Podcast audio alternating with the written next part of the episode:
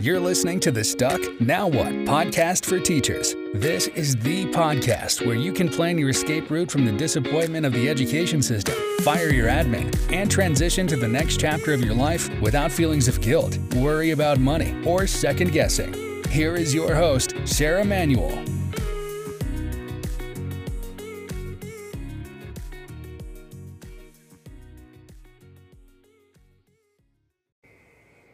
Hello, welcome to this episode of Stuck Now What podcast for teachers. I am Sarah Manuel, and I just got back from a walk and I realized that I'm really excited about this. So hopefully this comes out in a way that is as excited, exciting for you to hear as it was for me to realize.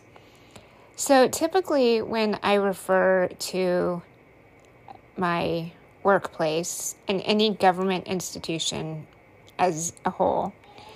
Um, usually the phrase logic and reason need not apply is like one of the first things that come to mind for me because things are not consistent, they don't make sense, and it's really frustrating to to be an employee in that system or a user of the system um, when logic and reason need not apply. Like seriously, are you kidding me?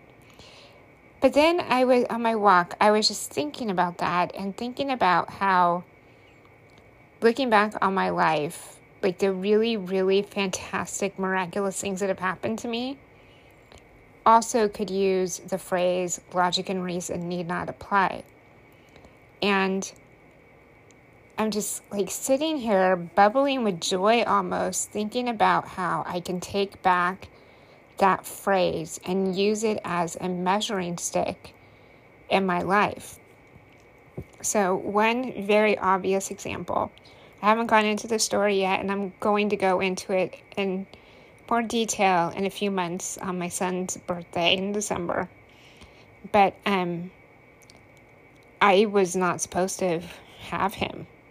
I was not supposed to get pregnant. I was not supposed to have an easy pregnancy. Like, it was supposed to be this really difficult ordeal that was going to kill me because of my my disability and my being in a wheelchair.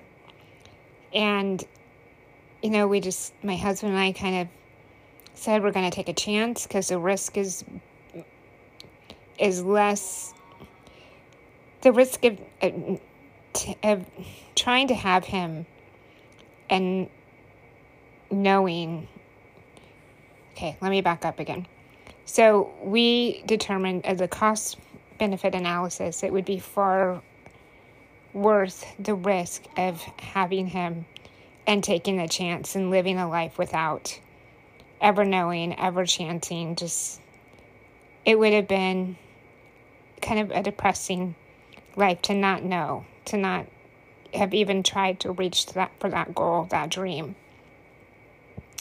So when we decided to get pregnant, or at least decided to try, I got pregnant the first month.